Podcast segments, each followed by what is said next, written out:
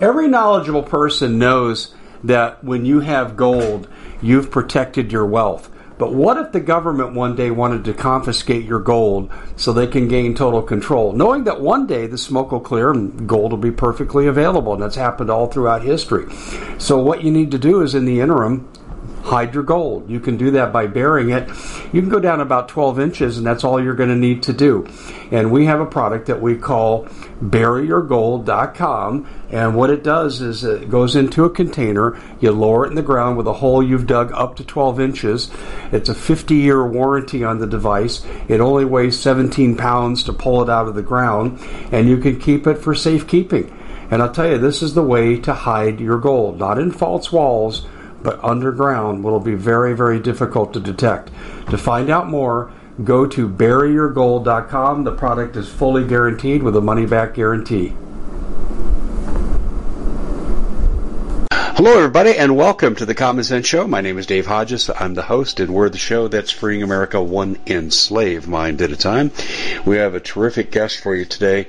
Unfortunately, the topic topics are going to be a little on the disturbing side, but should that be surprising given the times that we're in? I don't think that should surprise anybody. But uh, we're going to be talking to Jeff Nyquist, and we're going to be talking about all things Ukraine, China, uh, the economy uh, it's all coming together. Of course, uh, if you said it's orchestrated, you'd be considered to be a conspiracy theorist, but it's orchestrated, and we're going to let Jeff unfold this for us. But before we join him, we need to let you know that uh, we're still up and running with My Patriot Supply. We're one of the few uh, storable food companies that's still operating at full capacity. Some have sold out to the government, some have buckled because of the strain in the food supply.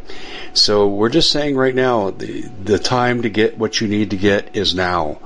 Um, the poll I took on truckers, eight dollars a gallon for diesel, will shut them down, and we're we're going to be approaching that here. We're getting a, a brief uh, respite from Biden but that's not going to go on much longer, folks. Uh, get your food and get it now.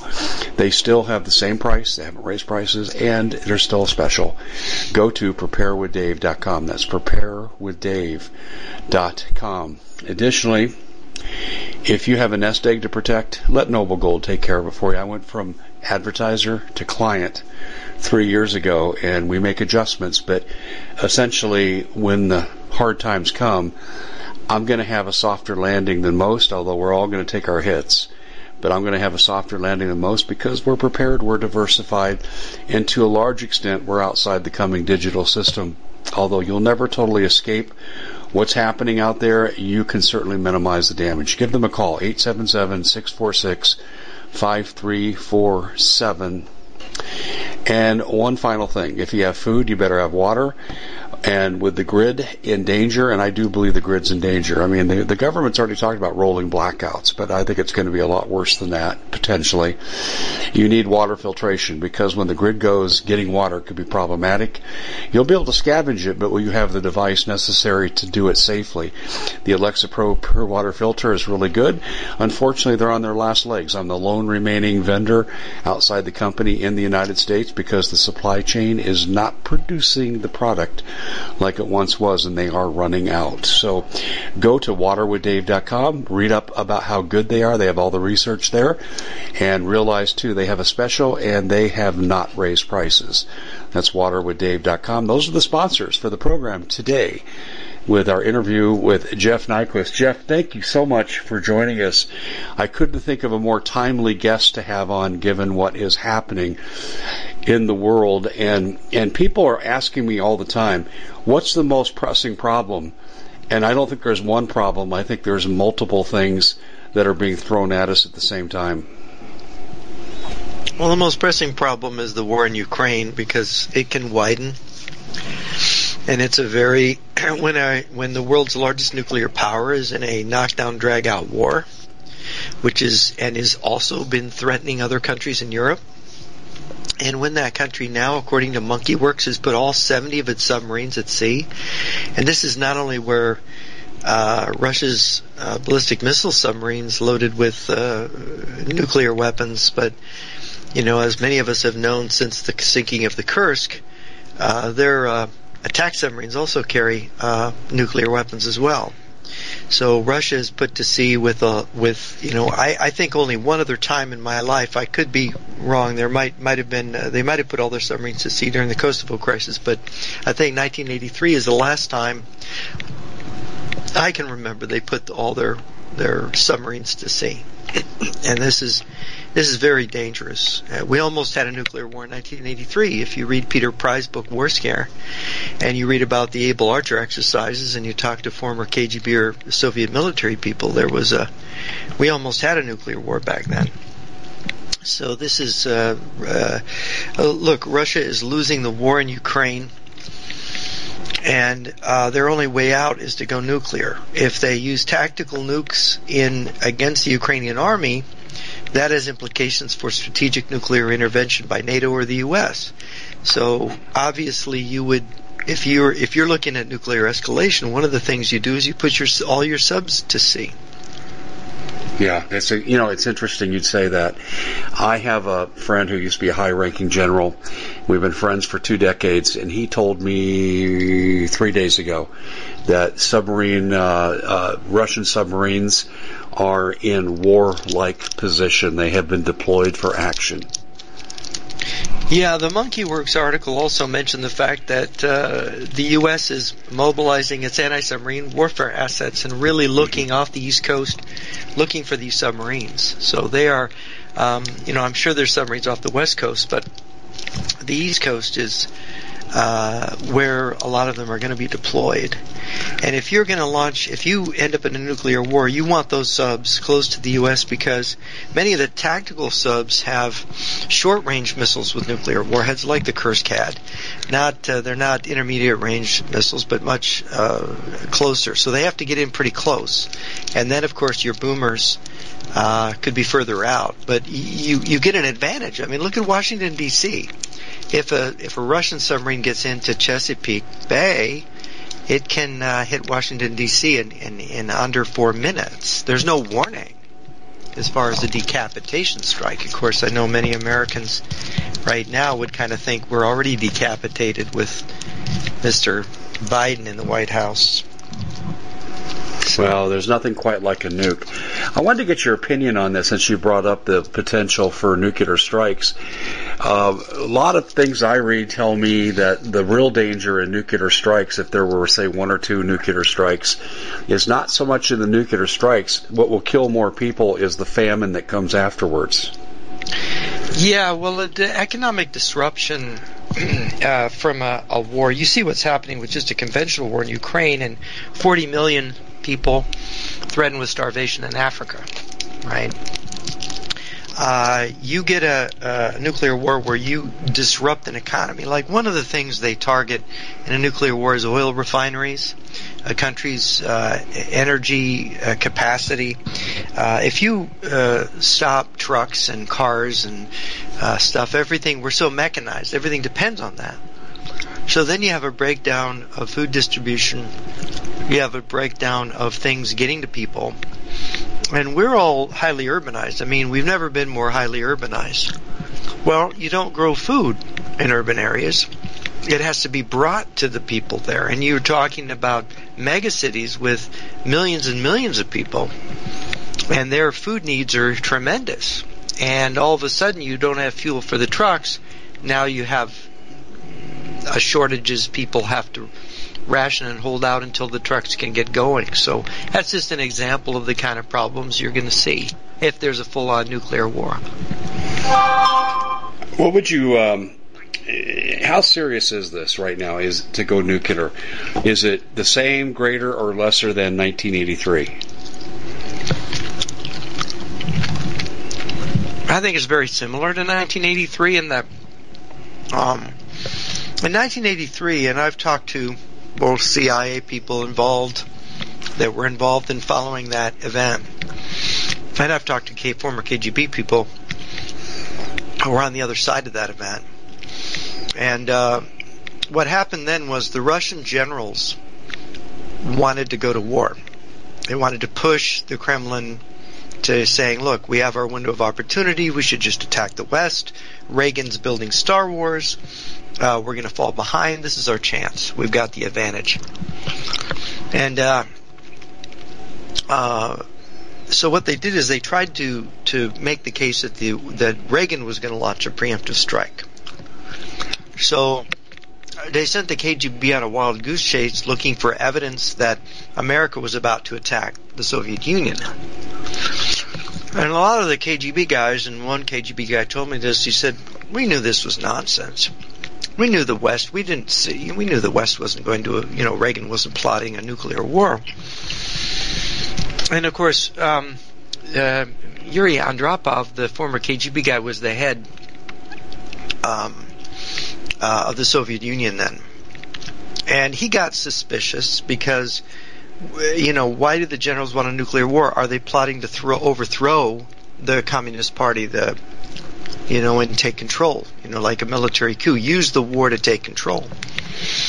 And he developed a kind of paranoia over it. What had happened in, in the Soviet Union, the, the rule is it's it's ruled by the Iron Triangle, the party, the KGB, and the army. And it's like a bunch of guys with guns pointed at each other's heads. Since the army has the most guns, they blind it. The um, the army has no domestic counterintelligence apparatus. It's disallowed. They're not allowed to spy within the country because then they could spy on the party and the army. So the the army is blind. So the KGB infiltrates uh, the army, and the party infiltrates the army to you know through administrative organs and whatnot to make sure that the army is not turning against the government. Well, Andropov called off the nuclear strike. I uh, one. Um, CIA guy that worked in the Office of Soviet Analysis said we were following all this. And the head of the Office of Soviet Analysis at the time was asked by the generals what was going on, and he he said, "Oh, don't worry. He made a mistake. You know, don't worry. Um, uh, he was lucky. Um, uh, there was reason to worry, but Andropov's their own suspicion within their own system, their own paranoia, stopped the attack. And uh, now the situation is different, uh, but not totally different. I think that the Russian and Chinese governments are aligned together.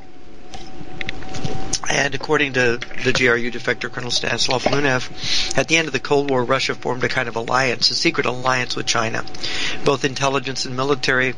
And the objective of that alliance was to destroy the United States at some future date and to divide up North America between Russia and China. Uh, Russia was going to get Alaska and they were going to split Canada and the lower 48 would go to China. And of course, Russia would then dominate Europe China would dominate the Pacific and East Asia. And I'm not sure how the Middle East was going to be divvied up. But they uh, they had a, a, plan for splitting the world between them, um, so that all their intelligence operations, for example, in the U.S., they're they're jointly consulted. You know, they keep each other informed of everything they're doing, all the information they're getting. That was an actual agreement made in, in late 91, early 92. Um, the the um, the danger now is that that we see this agreement is clearly still in force because uh, Putin went to Beijing on February 4th. They made a joint announcement saying that they are the basically the most powerful combination, you know, of countries since World War II. Um, there was uh, Mr. Wang of Lude Media, a, a Chinese uh, defector, expatriate, uh, who hates the CCP, uh, claims to have information that they signed a secret military agreement then in February before the Russians invaded. Part of that agreement was that China was going to support Russia mm. uh, economically as Russia was going into this difficult move against Ukraine. And so what you see is, is both players, Russia and China, are moving the ball forward. You know, to trust each other. Russia invades Ukraine to show that it's committed. Now it's China's turn. And then there's there's there's these mobilizations in China. We got the um, the uh, 57 minute, 56 minute recording of a, a meeting in China on May the 14th, a joint military civil meeting. The governor of Guangdong province, the head of the military district of Guangdong province were there on, and their staffs. And it was a meeting to coordinate the transition from Guangdong province from normal to war. and they were mobilizing for what they called the Taiwan direction and beyond, and they were talking about securing the province against counterstrikes from the Americans as if they were going to launch nuclear strikes on the U.S. Um, they talked about protecting the four nuclear power plants in the Pearl River Delta. They talked about a possible revolt of the civilian population in the megacities there. It was a very interesting, it was a wild you know, 56, 57 minute meeting. Um, you know, and I, and of course, the information from that is that China is going to blockade Taiwan supposedly on the 1st of August. We'll see if Mr. Wang's information is accurate. We know that the Chinese intelligence services, since the recording was released, have have arrested like 40 people. So I don't know if Mr. Wang's sources have been compromised or arrested. Some have been executed. I mean, I think they executed two generals. So, but there's, you know, this regime is hated. We at the Common Sense Show have a great TV show. We bring in a panel of experts and help people navigate the uncharted waters that we're living in. Because what once was coming is no longer coming. It's already here and we're getting you the help so you can make better decisions for your future. You can find us at thecommonsenseshow.tv, commercial free, censorship free, and we're getting five star ratings on the world's major platforms. Again, check us out today at thecommonsenseshow.tv. Every knowledgeable person knows that when you have gold, you've protected your wealth. But what if the government one day wanted to confiscate your gold so they can gain total control, knowing that one day the smoke will clear and gold will be perfectly available? And that's happened all throughout history. So, what you need to do is in the interim, hide your gold. You can do that by burying it. You can go down about 12 inches, and that's all you're going to need to do.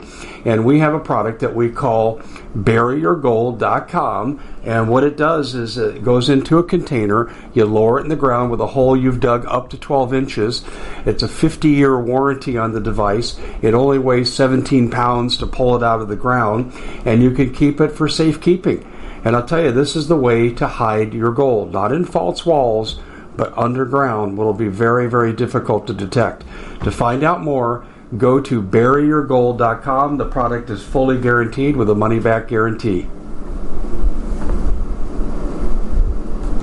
Did you know that the World Economic Forum now, they in the last meeting they convened, they actually had a water board there with water experts and they tell us our water's in danger and they have to take control of our water.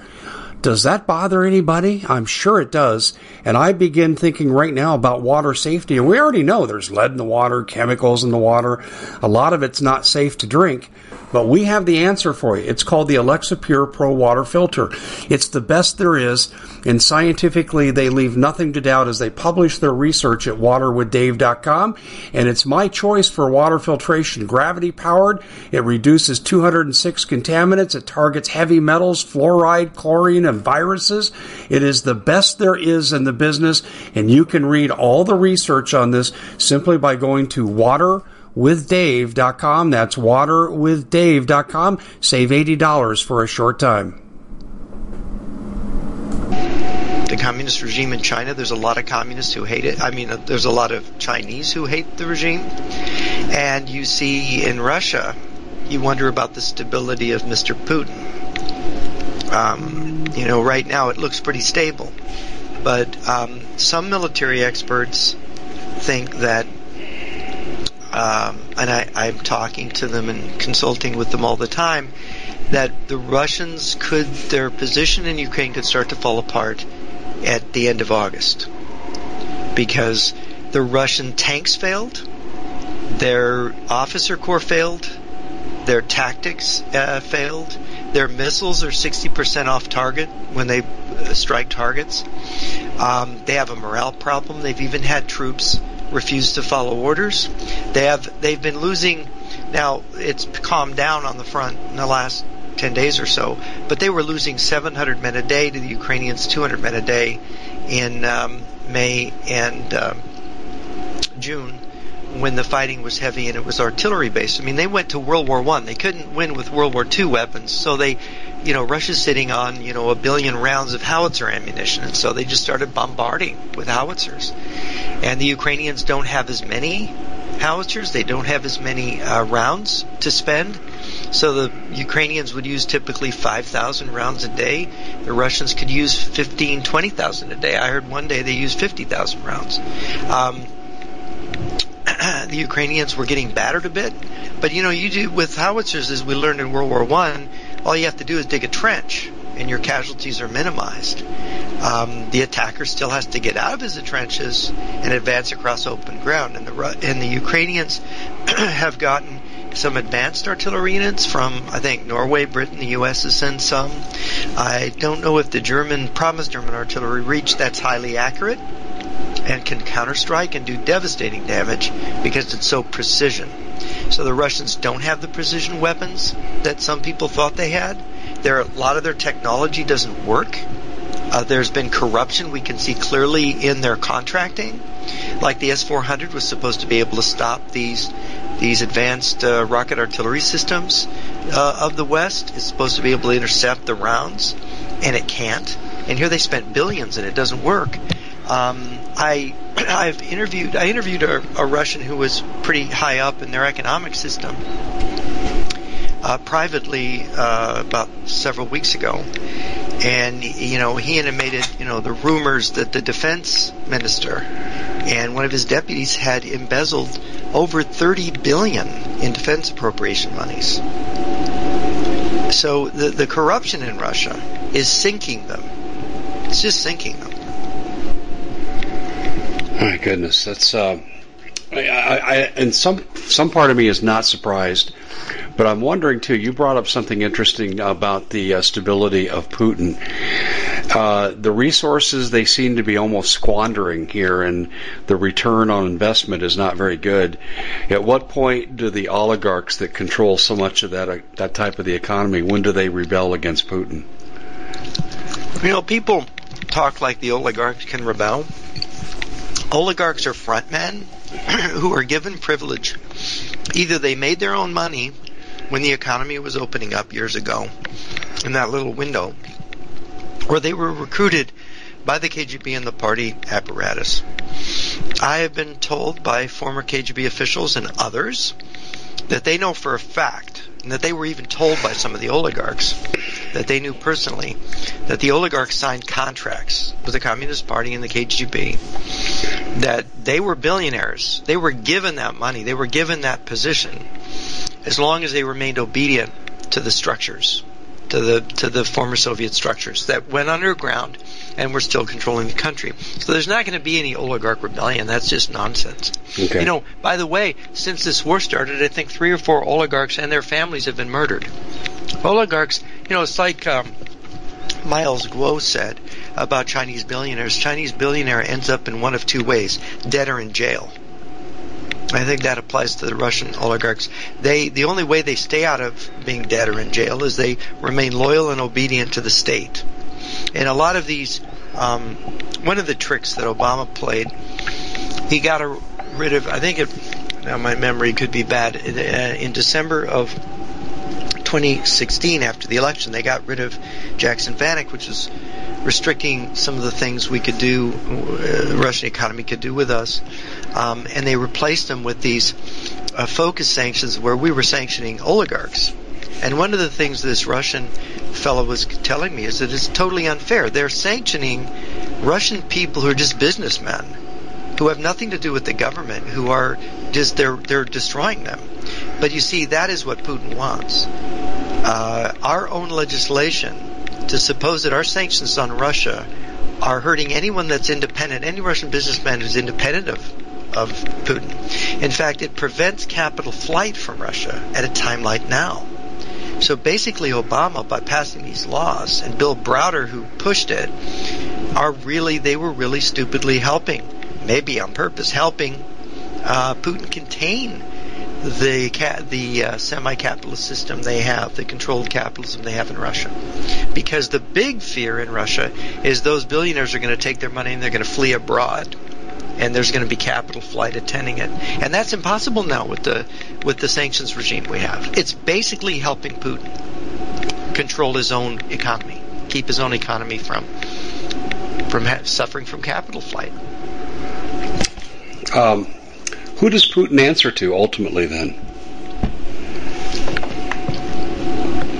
Well, that's a good question. The regime is opaque, like all communist regimes. Um, Sergei Lavrov some weeks ago was in an interview with a British journalist. Ser- Sergei Lavrov is the Russian foreign minister. For those who don't know, I'm a I'm a Sergei Lavrov watcher. He's fascinating to me, and um, he asked him like, what was your input? What advice did you give Putin before the invasion of Ukraine? And Lavrov wouldn't answer the question. He said, we never discuss the decision-making process. In other words, it's it's not only untransparent, it's top secret who is deciding or how. Now, there was before Putin came back from, you know, Putin was had two terms as president, then he was prime minister, and he switched places with his buddy um, uh, Dmitry Medvedev, and he came back to power. He ran, uh, he came back to power in 2012, and in December 2011, former president of Ukraine, who had been the last president of Soviet uh, Republic of Ukraine uh, Leonid Kravchuk was on Shuster Live. It's a talking head show in Kiev, and they they asked him what he thought of Putin getting going in for a third term. And Kravchuk made an incredible statement. He said, um, "Well, Putin and Medvedev don't matter. They're just front men. Uh, there are um, other figures, names who most people don't know, who are behind them making the decisions." And amazingly, the foreign minister of Ukraine was on the show. And uh, when he turned and asked the foreign minister, the foreign minister didn't contradict him. the foreign minister oh, of Ukraine. The foreign minister said, "Well, you know, you know, Medvedev's the president and Putin's the prime minister, and we deal with who's in those offices. That's, you know." Um, but you see, the reason why is when the Communist Party Soviet Union look, does anybody really, let's be serious. You mean Gorbachev, the head of the Communist Party Soviet Union, pulled down the hammer and sickle flag from the Kremlin himself? Do you think the Communist Party that would fight and murder and kill and commit any crime in the world to get control of countries in Africa and South America, commit any deception, any scheme, honestly pulled down their flag and gave up power in, in Russia? No. They put on their little capitalist beanies and they said, "Oh, look, we're Democrats." Because what? Because they would get. I mean, what did the Germans give give the Soviet Union? Eighty billion Deutschmarks. You know, they were getting, they were raking in the money and the loans and the investments. You had British Petroleum make a tremendous investment in renewing the Russian oil industry, which then British Petroleum was kind of effectively kicked out. You know, it's just like what the Chinese did with uh, with Audi, the German car company. Oh yeah, build a factory here. Oh yeah, your factory's here. You violated our laws. You owe us a billion dollars or whatever it was they charged them. They get them on the hook. They get them in there. They get them their eyes big and greedy about making money off their cheap labor or off their resources in the case of Russia. And then they just they just cheat them and gouge them. And this is what the Russians do and the Chinese do it. Anybody who goes into business with gangsters gets what they deserve. And our capitalists have had a hook in their mouth since 1991 and in China maybe before that. and it's, you know, I was at a, uh, uh, when I first met Colonel Stanislav Lunev of the GRU defector, there was a reporter there who asked him, Colonel Lunev, what do you recommend in terms of investing in Russia? And he says, don't. They're going to cheat you.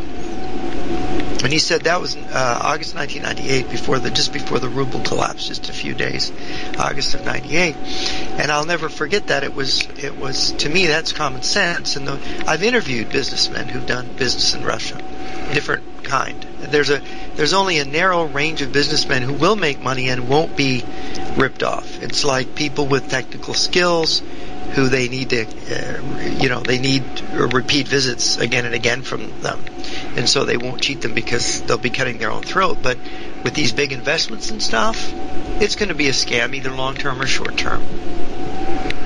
Hmm. Okay, well, that's kind of par for the course of what I would expect, but some of this other stuff is um, is upsetting.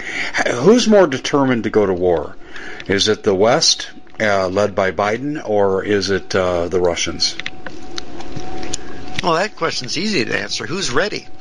Who's more ready for war? Who's already going to war? Who started the war? Russia started it. Who's mobilizing? China's mobilizing. The West isn't mobilizing.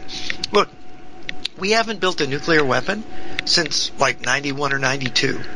We haven't deployed a nuclear weapon. We haven't even conducted a nuclear test and said we got rid of our our um, MX ICBMs. We we've got these old, you know, ancient Minuteman threes.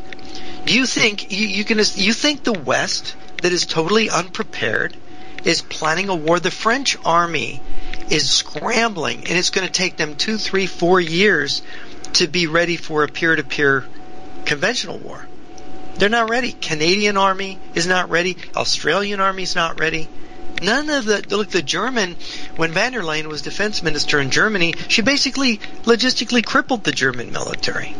Their U-boats don't work. Their tank battalions have such problems. They're not deployable. I mean, the the idea the West is going to go to war with Russia. I mean, Russia threw 200,000 men into Ukraine in a, in a, in a, in a, in a supercharged attack. It was a miscalculation. They thought they had Ukraine so infiltrated and they, they thought they had enough uh, exploitation because they, you know, they like to keep Ukraine corrupt. The old Soviet structures are still inside Ukraine. And they thought, oh, those will give us a victory. No, they fooled them. Ukrainians don't want to be under Moscow. You know, like the Americans in the War of Independence. They didn't want to be under Britain anymore. They got too much. They got too much abuse. And the Ukrainian people, one Ukrainian official told me, you know, we had a choice. We could go with Moscow, who we'd been with before years ago, or we could go with the Ukrainian people. He said the heart of the Ukrainian people did not want to go there. We decided to go with the Ukrainian people. Hmm. And that's essentially what happened in that country. The Ukrainian people stood up in 2004 in the Orange Revolution. In 2014, it was the Ukrainian people. When that government, which was a puppet government of, of Moscow, started beating up and murdering journalists, intimidating the people, beating up kids who were protesting that wanted to be have you know be more Western. Um, they brought out the riot police and they started you know there were snipers shooting people down in Maidan Square. And the whole country got up and they went to the homes of the leaders and they said, "We want justice. We don't want we don't want this. We, we're telling you what we want." And and by the way, you hear all these people say that um, President Yanukovych was deposed. He wasn't deposed. He abdicated.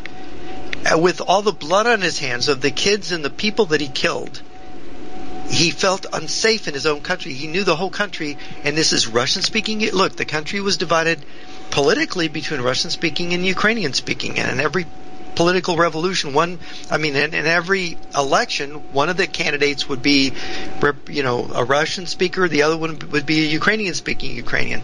At that moment, the Ukrainian speaking and the Russian speaking Ukrainians, they all united and they said, this is, this stinks. We don't want to be treated like this. And that's that's the myth the Russians have told this story, this fake story. Oh, we're protecting the rights of the Russian speaking Ukrainians. It's nonsense. Mariupol was a Russian speaking Ukraine the Common Sense Show is proud to be able to bring you some very special deals from My Pillow. For example, they've got half off My Pillow bed sheets, more than half off their slippers, their sandals, their mattresses, their topper covers, women's lingerie. Uh, they have extremely great products, as you all know. Ladies and gentlemen, right now go to mypillow.com backslash Hodges. Use the coupon code Hodges to take advantage of these great opportunities. Mypillow.com backslash Hodges, coupon code Hodges. Ukrainian city, the famous Azov battalion, hello, is Russian speaking Ukrainians.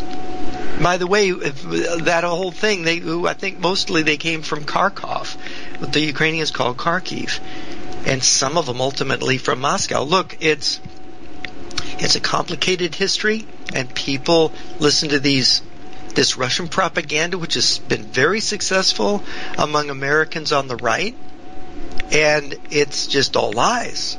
And you know, you you have to really know Ukrainians. You have to know the history of what's happened over the last eight years there, and what the Russians are doing.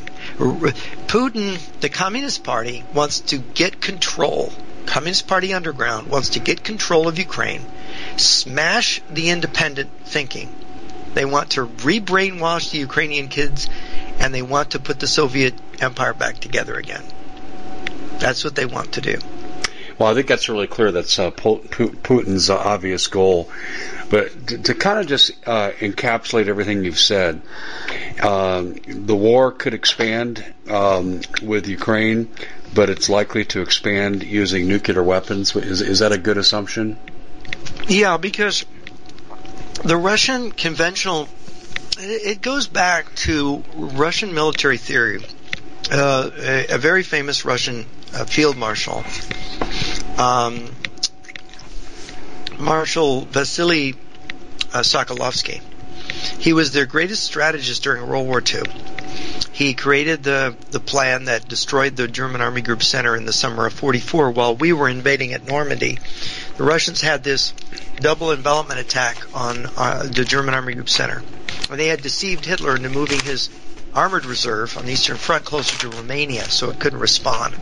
And they successfully, because the Germans didn't have enough mobile troops, they enveloped and destroyed that army group. And uh, uh, Sokolovsky was the brain behind that. It was the best military operations the Soviets operation the Soviets conducted during the war. It was really the the the it was a much greater victory than Stalingrad or any other battle they fought which many of the other battles they suffered very he- heavier casualties and did not achieve as much. Um, so Sokolovsky went on to being their top strategy strategist in the 50s, and he put together teams that worked on nuclear war strategy. The book they produced was called Soviet Military Strategy, and in that book, the decisive weapon of the next world war is the nuclear missile weapon because of its speed, because of its striking power. So the Russians over the years, they did not go through the they, they had a firepower revolution in the 50s like we did and they they got a lot of the weapons and uh, that that kind of weapons we got but they didn't they didn't put into it as much as we did so that our our conventional forces became increasingly superior in the and the precision weapons and we had the money to do that. They didn't. Their thing was precision nuclear weapons and and uh, you know strategic weapons, uh, nuclear strategic weapons, and th- that is what they have concentrated on. Our we don't believe in nuclear weapons. We don't believe nuclear war is realistic, so we have neglected our nuclear forces, and they have neglected their conventional forces because their idea of if there's going to be a world war, it's going to be nuclear, we're just going to blow all those fancy toys the Americans have up with nuclear weapons, and our older, obsolete stuff or stuff that doesn't work quite as good is going to march over them after they've been nuked. That is basically their, their war theory. And so they couldn't, for domestic political reasons, they could not use nukes in Ukraine because they're their brother Slavs and their their initial propaganda is we're we're rescuing our the Russian speaking Ukrainians from the terror of the Ukrainian the Western yeah, Ukrainians. Yeah, right. And and the thing is, is so they couldn't. Now they the city of Mariupol's Russian speaking. They knocked down that city. I'm told between 50 and 100,000 civilians died there. Oh, that's wonderful. You just killed your own people, you mean? You know, and then they make up this lie that it was the Ukrainians that bombed the city. Well, we know the Ukrainians don't have the artillery to do that. The city was under siege by the Russians, not the Ukrainians. Ukrainians were holding out in the city for months before it fell. And we know what they've done to Kiev. We know that they've blasted half the city of, you know, Kharkov has got a large portion of the city of, of Kharkiv, I should say, rather, is rubble.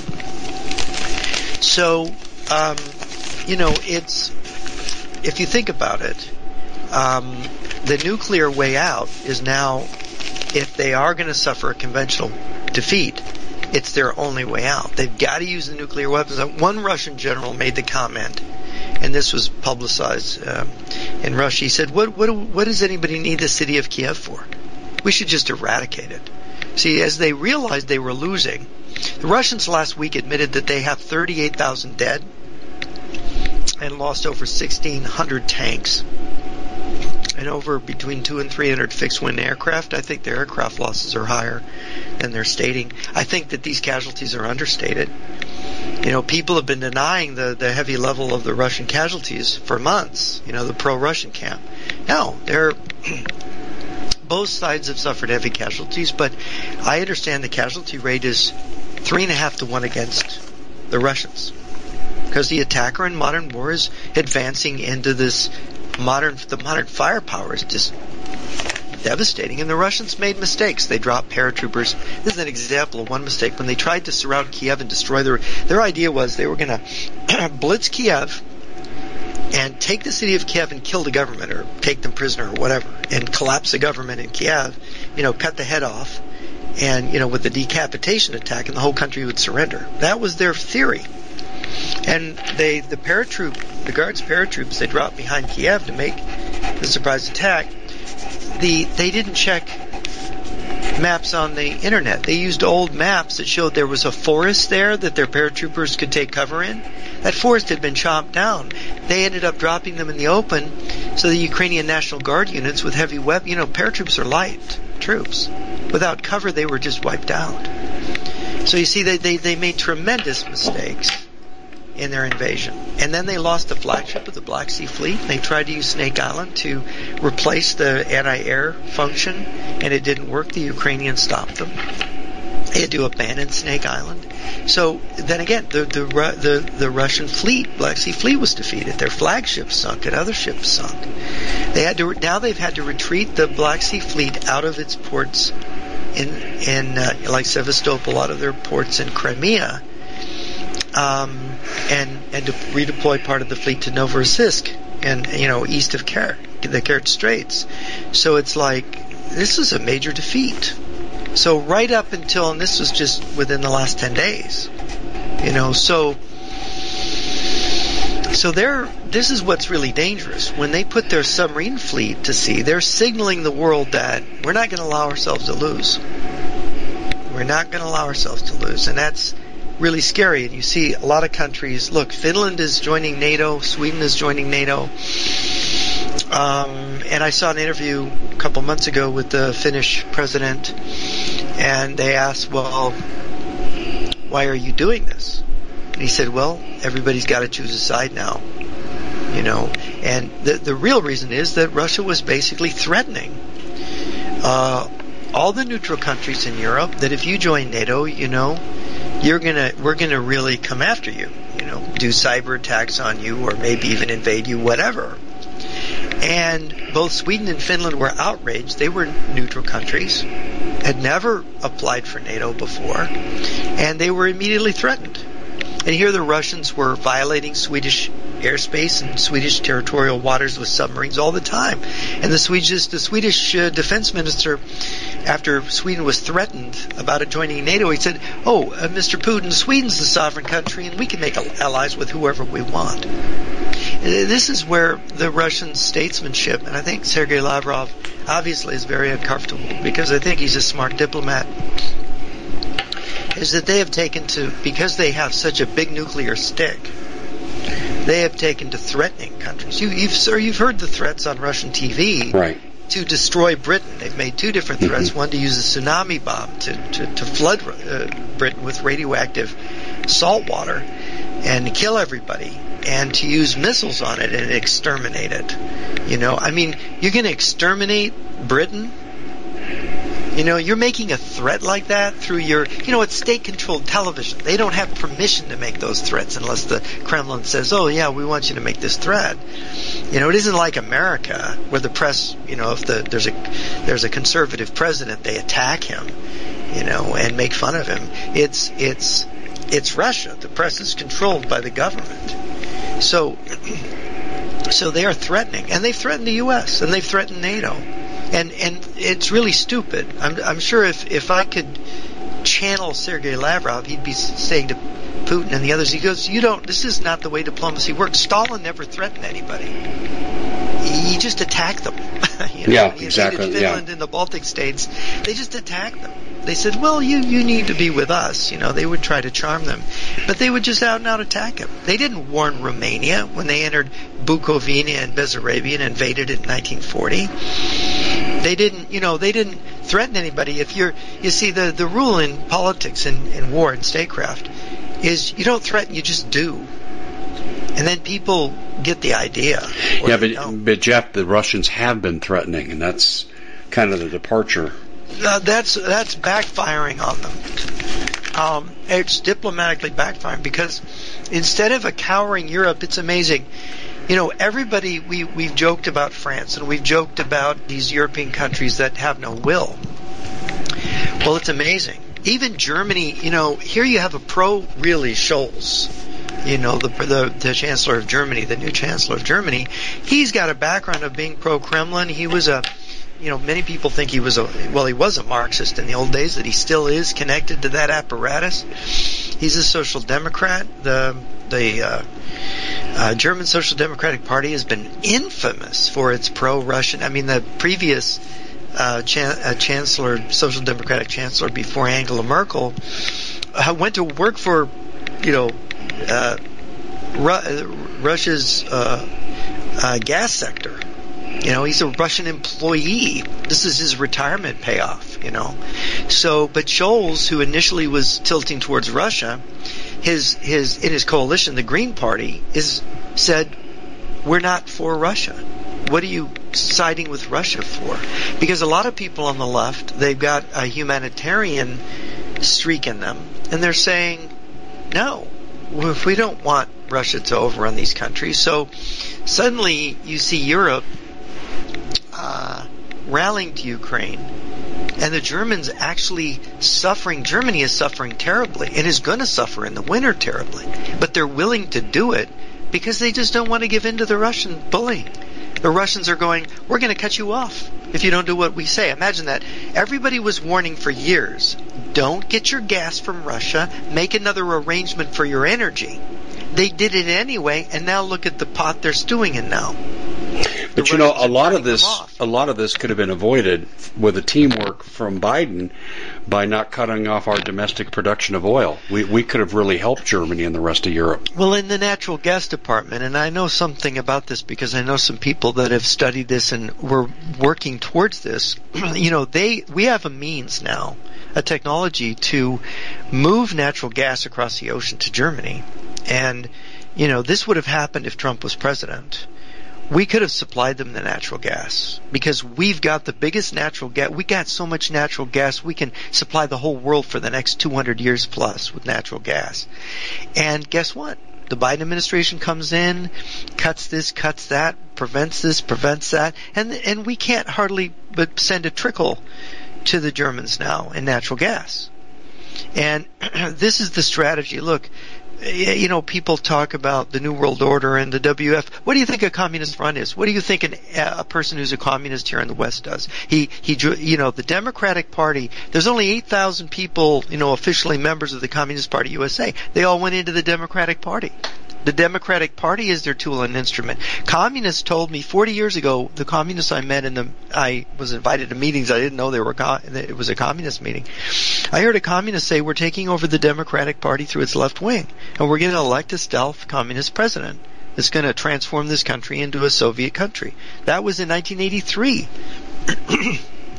that I heard that in a speech from a communist. And so this is none of this is news to anybody who's followed what the communists have been doing in this country. And the communists are not just a movement in the US, it's a world global movement, and most people in the movement are not communists. They're fellow travelers, there's people who've been sucked in because they're naive. And would, so would the, that describe a lot of the American politicians that are embracing what's going on? Embracing which thing? Well, they're embracing um, anti-constitution, uh, dictatorial, Uh, I mean, just look at Merrick Garland and his two-tiered system of justice. If you're for Biden, uh, well, you can get away with anything. If you're against Biden, we'll make up crimes for you. Well, look, uh, you know, you go to Jay Adams's books, uh, or his book on the Justice Department that came out more than a decade ago. Um, he was saying, look, they, they always had a few Marxists in the Justice Department. When Obama came in, he flooded the Justice Department with radical Marxists. Mm-hmm. Mm-hmm. So the communists, the idea that, look, the management of the CIA and Homeland Security, you can't trust the management. You got good people in the, and, and, and the same thing, the FBI, you got good people in the FBI. You've got management that was taken over when, uh, look, uh, I'm going to say this, Barack Obama is a communist, and I don't care what anybody says. You Well, watch is. his actions. He is, yeah. He was mentored by Frank Marshall Davis. and um, when he says, I'm not a socialist, and you watch what he does, he was, he was practically worshiping at Putin's feet when he met Putin in Moscow the first time in 2009. You know, and there's, there's some very funny things in Obama's background, like there was in Bill and Hillary Clinton's background, communist connections. Same thing with Joe Biden.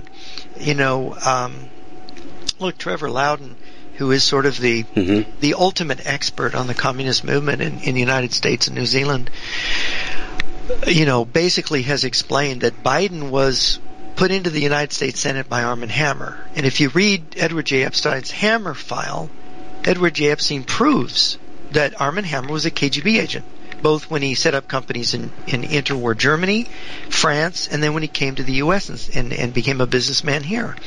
And it was Armand Hammer and the Council for a Livable World, which is a communist front. The the World Economic Forum is a communist front. Klaus Schwab's got a uh, doesn't have a bust of you know some billionaire uh, globalist in his library. He's got the bust of Lenin.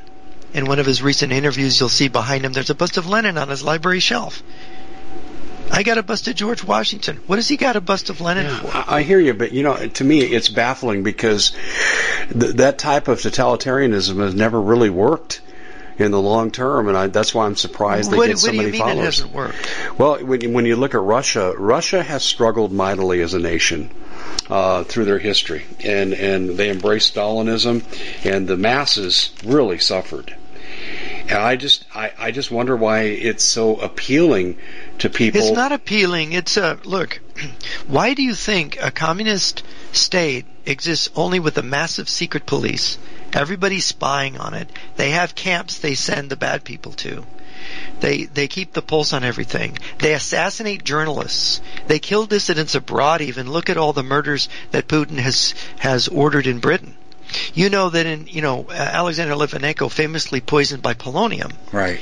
the uh, the the nuclear expert that testified that it had to be the Russians because no other country in the world has as much you know they they make plutonium in labs in microscopic amounts for experimental study only Russia has enough plutonium to have been able to put that much into uh, uh, uh, Mr. Litvinenko to kill him that by, by the way that expert was assassinated after his testimony. They got revenge on him.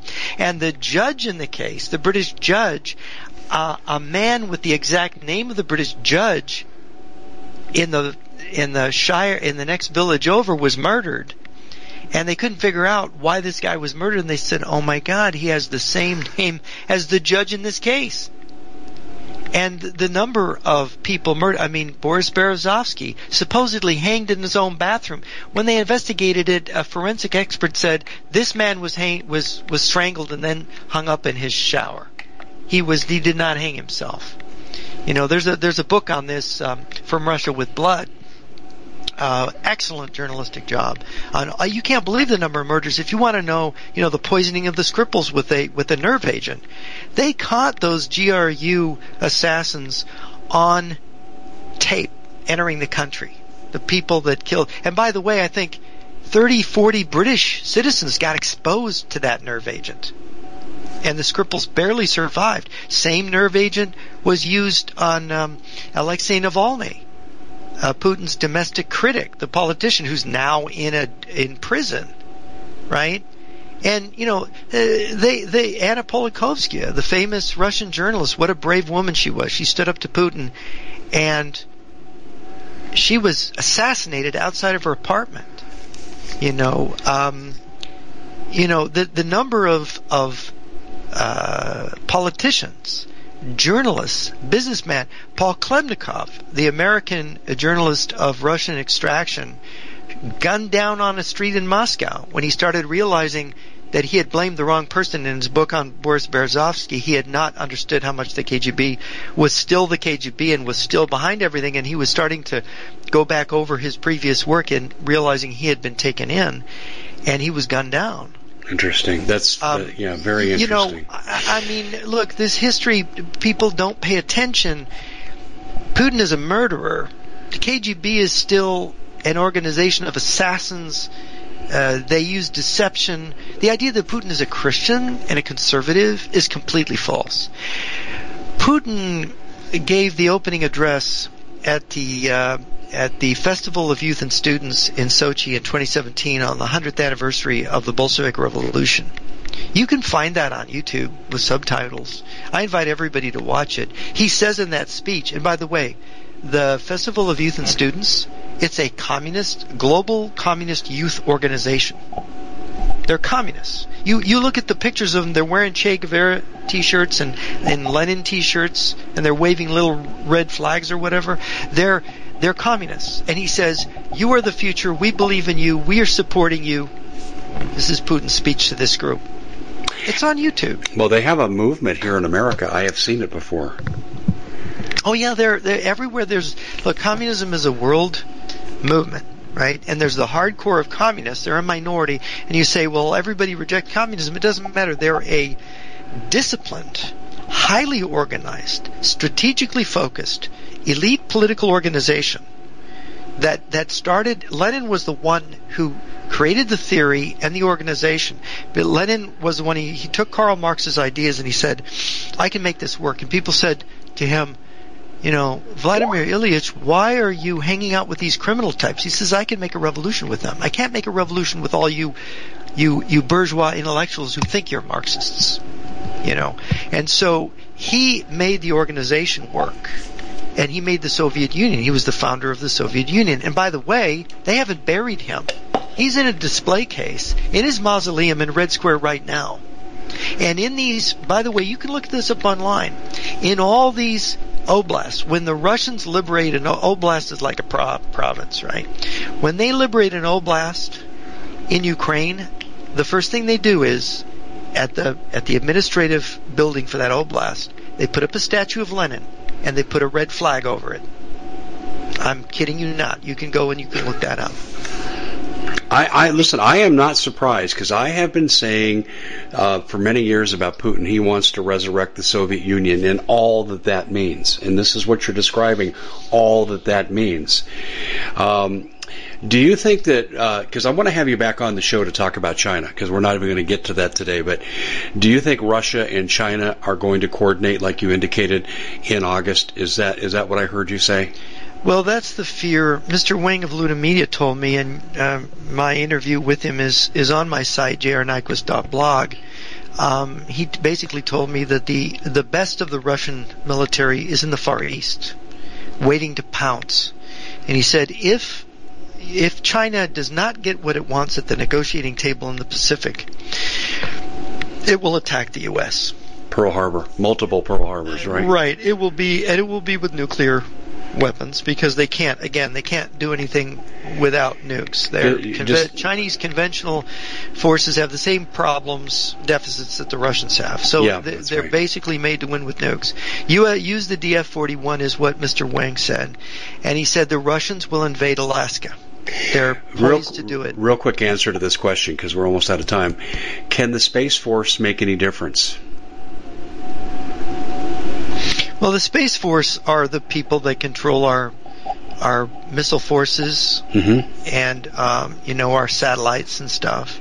And you know, people. There's been all these rumors about us having super weapons and stuff. Um, I, I Maybe we do. I don't think so. Okay. Because the Russians and Chinese have the best intelligence in the world. If we had something that scary, they wouldn't be doing what they're doing. That's We what I need- yeah. That's what I yeah. said too, Jeff. We're just about out of time, and I wanted Okay. I want to, I want people to be able to follow you, but I'm also going to follow up with you because we need to do a part two on this because we have a lot of open ends, and I do appreciate the great depth and detail. Tell people quickly how they can follow your good work. Uh. Nyquist, J-R-N-Y-Q-U-I-S-T dot blog. And there's a huge amount of resources there. There's, oh, I don't know, there's hundred articles, Yeah. maybe more. It's good. Yeah. It's it's really I go there often to, to to check what you're saying versus a lot of sources I get. Jeff, just amazing detail and just fascinating stuff and I feel like I'm a listener, not a facilitator here, but thank you so much for coming on and like I said, we're going to be in touch to schedule a follow up because there's a lot left to be covered. Thanks so much for joining us. Okay, thank you for having me. We at the Common Sense Show have a great TV show. We bring in a panel of experts and help people navigate the uncharted waters that we're living in. Because what once was coming is no longer coming. It's already here and we're getting you the help so you can make better decisions for your future. You can find us at thecommonsenseshow.tv, commercial free, censorship free, and we're getting five star ratings on the world's major platforms. Again, check us out today at thecommonsenseshow.tv. Every knowledgeable person knows that when you have gold, you've protected your wealth. But what if the government one day wanted to confiscate your gold so they can gain total control, knowing that one day the smoke will clear and gold will be perfectly available? And that's happened all throughout history. So, what you need to do is in the interim, hide your gold. You can do that by burying it. You can go down about 12 inches, and that's all you're going to need to do. And we have a product that we call buryyourgold.com. And what it does is it goes into a container, you lower it in the ground with a hole you've dug up to 12 inches. It's a 50 year warranty on the device. It only weighs 17 pounds to pull it out of the ground, and you can keep it for safekeeping. And I'll tell you, this is the way to hide your gold, not in false walls but underground will be very, very difficult to detect. To find out more, go to buryyourgold.com. The product is fully guaranteed with a money back guarantee.